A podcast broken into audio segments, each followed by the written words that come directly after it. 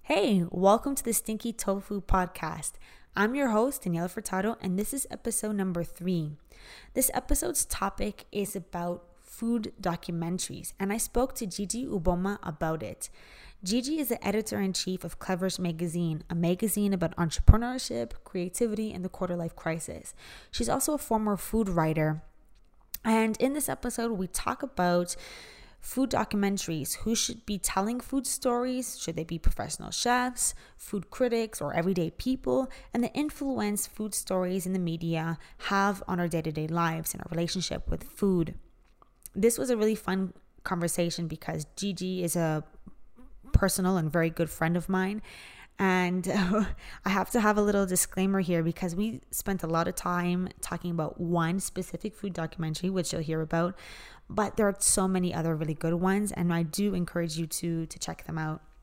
I actually included a list in our show notes, and you can check that out on our website at w w w dot stinky tofu food talks dot com.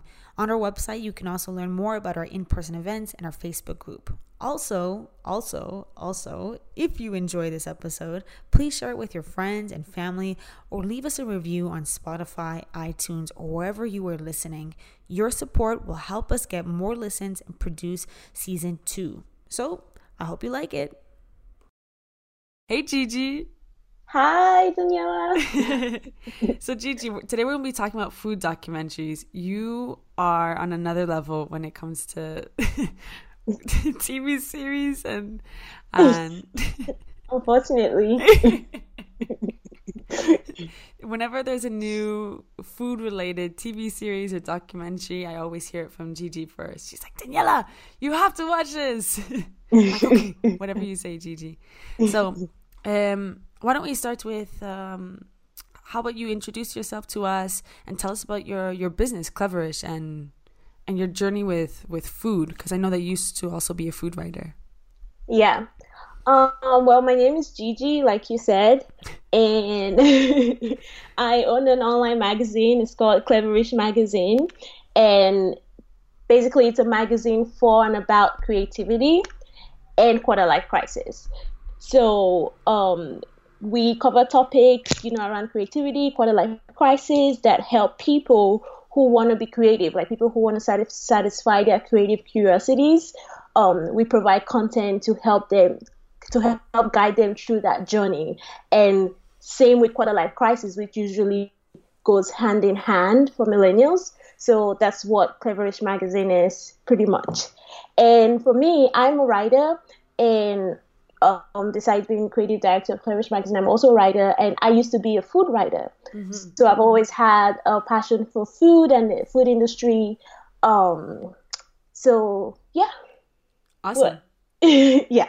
And food documentary. So this was an idea that you pitched, right? It's something that you're passionate yes. about. Why? Yes. Why food? Why does um, it matter?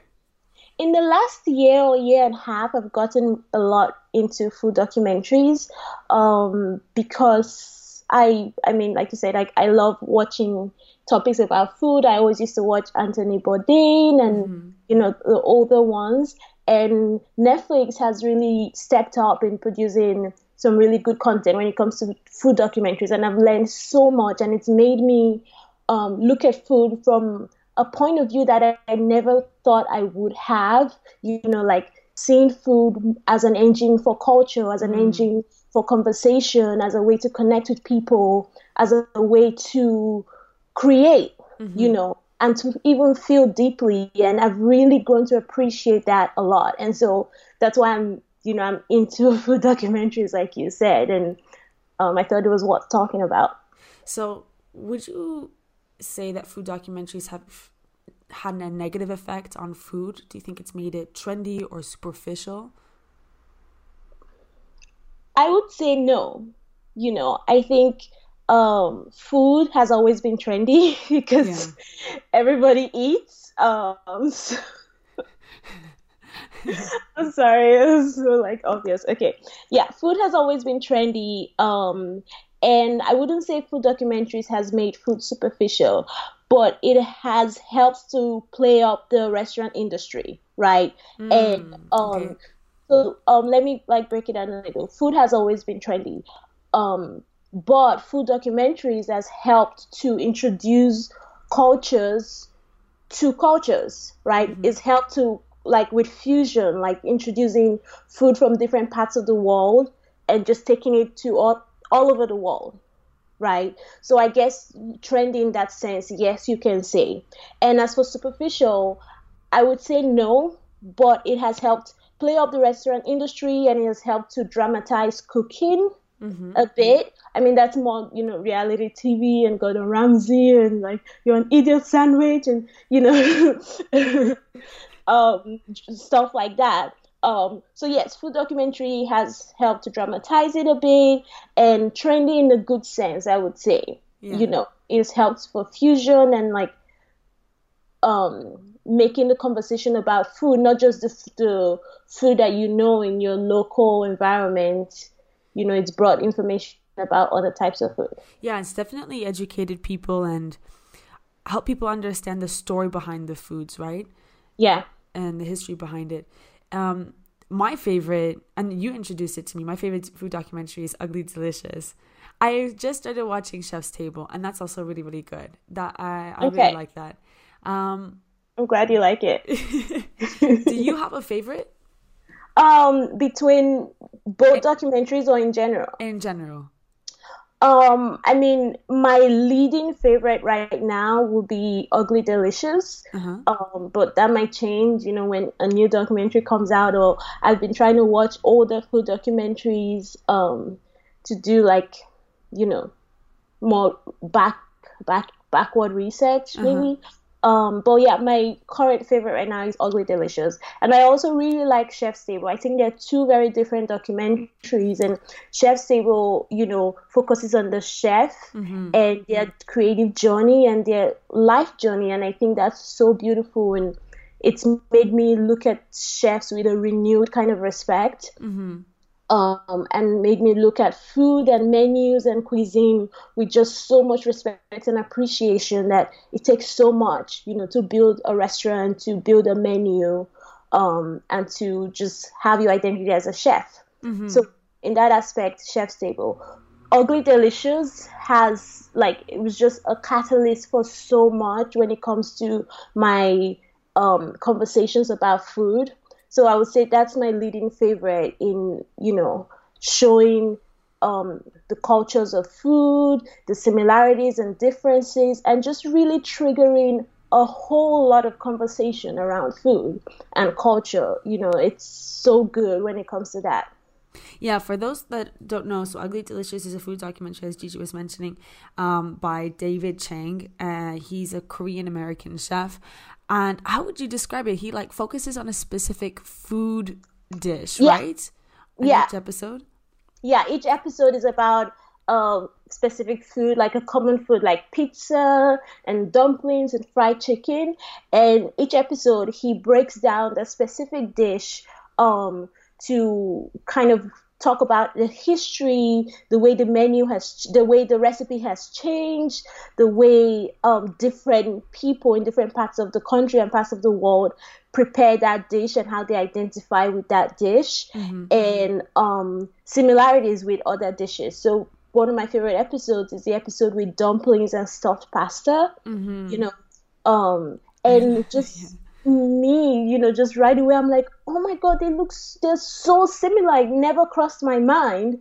Um, and he starts to break it down. He goes to China, he goes to Italy, you know, and talking with chefs from these two very, like, cultural countries, you know, countries that pride themselves in their food, their culture, their, their process of preparing, you know, dumplings and preparing stuffed pasta.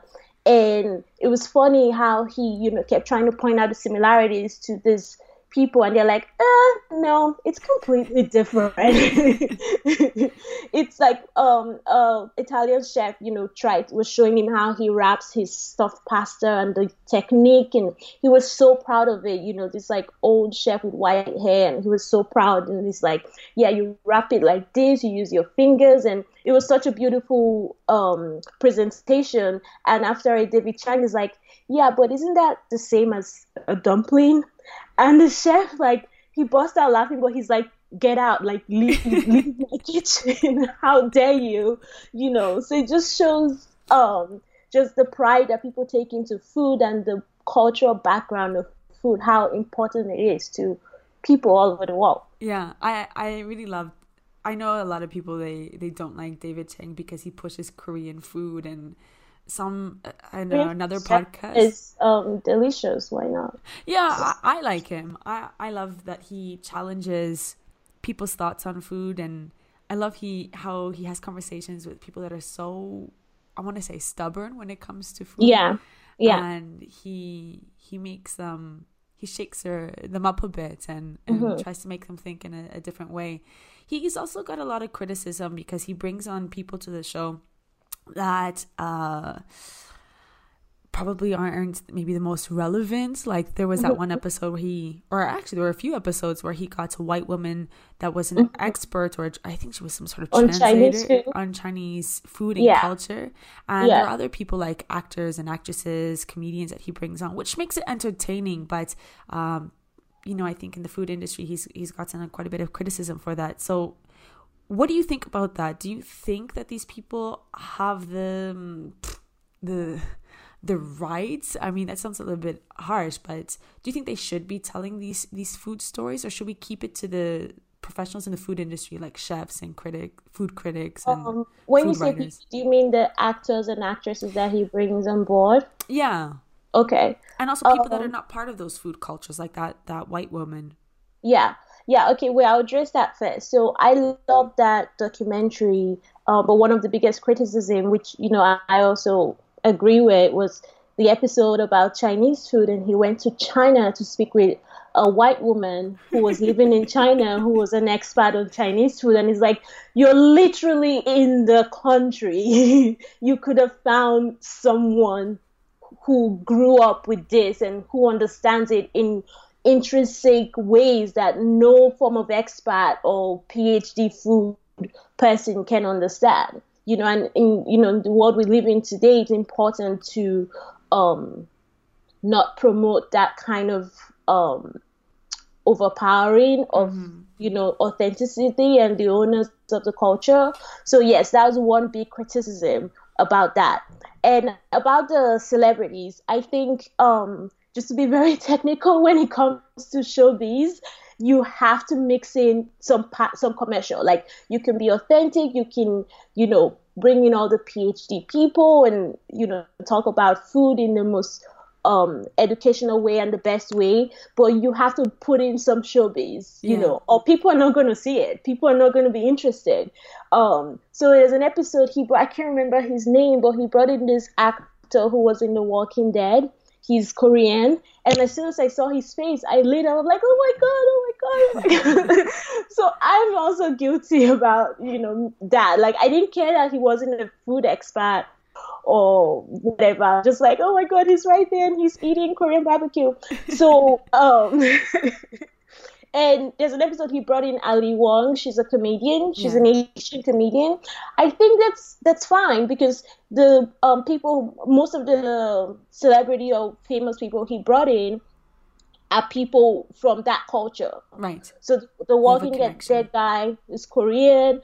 Ali Wong is, you know, Asian. And they went and they sat down and they had dumplings together and they talked about, you know, Asian food and, you know, its relevance in the U S and um, why, like, why it hasn't been really seen as um, fine fine dining cuisine mm-hmm. as as opposed to Italian food that is fine dining. But David Chang, just back to the criticism, he's like, Asian food tastes better, you know.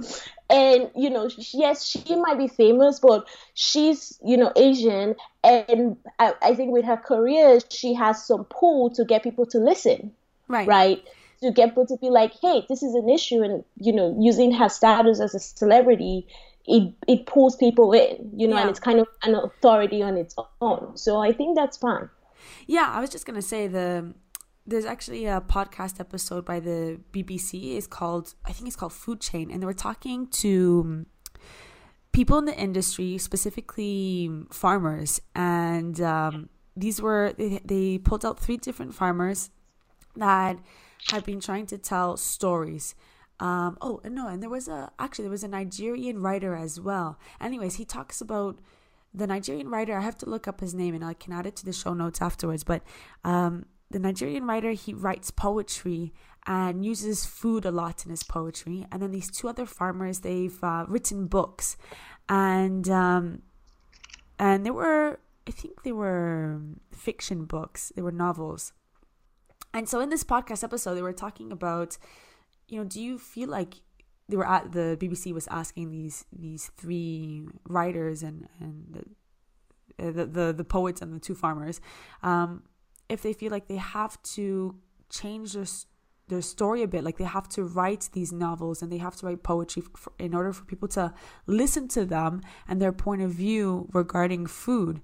And they said yes, right? Like, yeah, you can get all the the stats and the you can get all the the best P H Ds and and researchers in the world, but if you don't convey your story in an entertaining way, no one will listen to you. And so yeah. I think that is the advantage of having these people, these comedians, these entertainers, uh, comments and, and tell these food stories as well. Because like you said, everyone yeah. eats food. Everyone has an opinion of food. Everyone has a connection to it. And we all have food stories that are worth listening to. Yeah. Yeah, you're right. Like, you know, if you have an engine to um, carry your, your message and um, in a way that would get more people to listen, why not? Yeah. Yeah. So, yeah. yeah.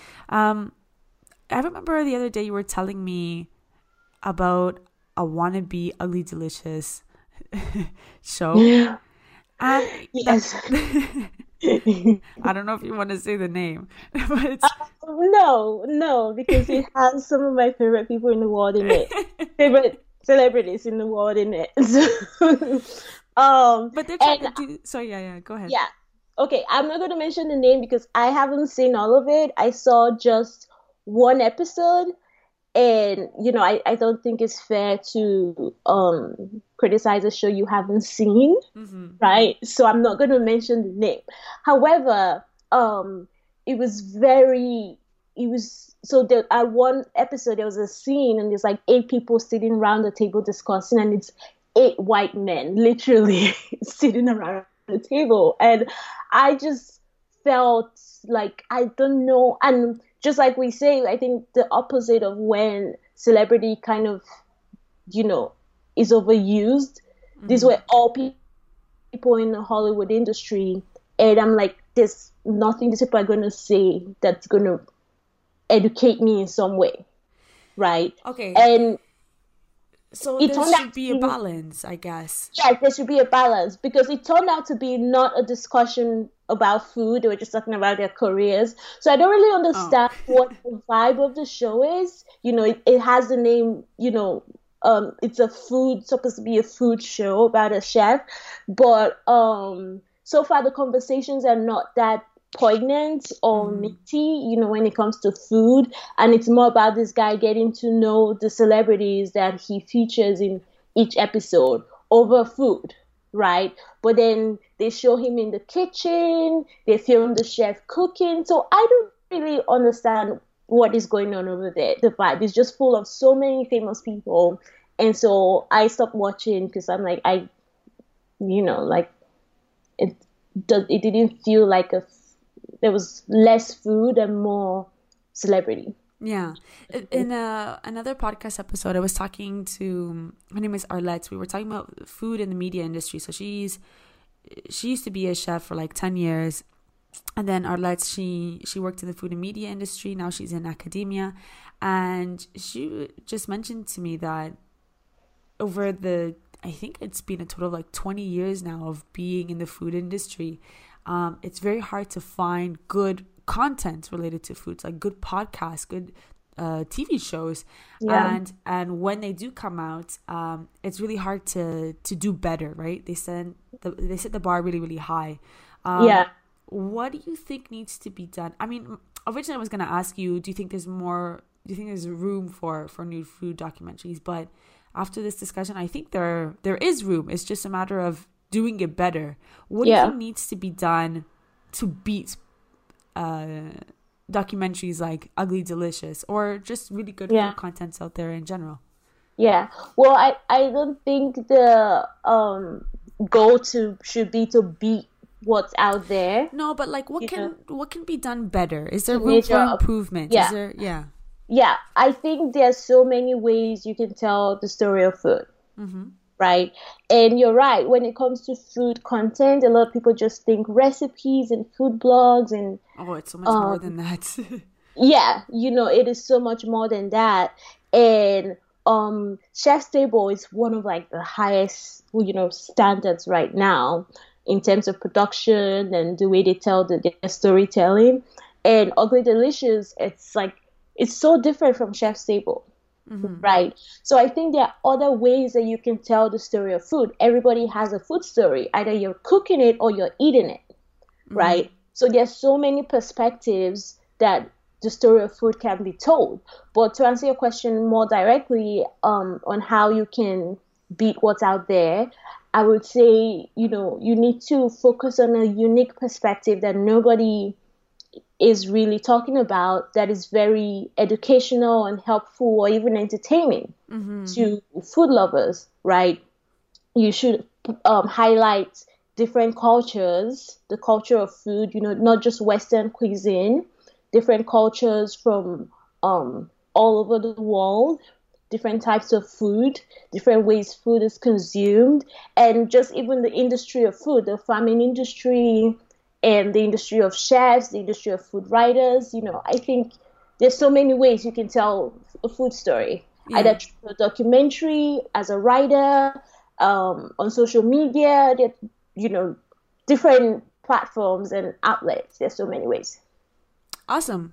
Well, thank you so much for joining, Gigi. It was really nice to have a an editor-in-chief of magazine chime in. No, really, I think you, because you are a writer and and a content creator yourself, you offer a very unique perspective to this, right? And and it's it's been really interesting to hear your point of view. So before I let you go, um, where can we find you online? Okay, um, you can find me on cleverish magazine dot com. Mm-hmm. Um, should I spell it out? Oh, no, wait. Yes. Oh, I'll add it to the notes. Yeah. yeah. cleverish magazine dot com. And you can find me on Instagram at cleverishmag, or just put in Cleverish Magazine. Same with Facebook, same with Pinterest, same with Twitter. And that that's it. Thanks, Gigi. Thank you very much. Thanks for um, the conversation. It was really great.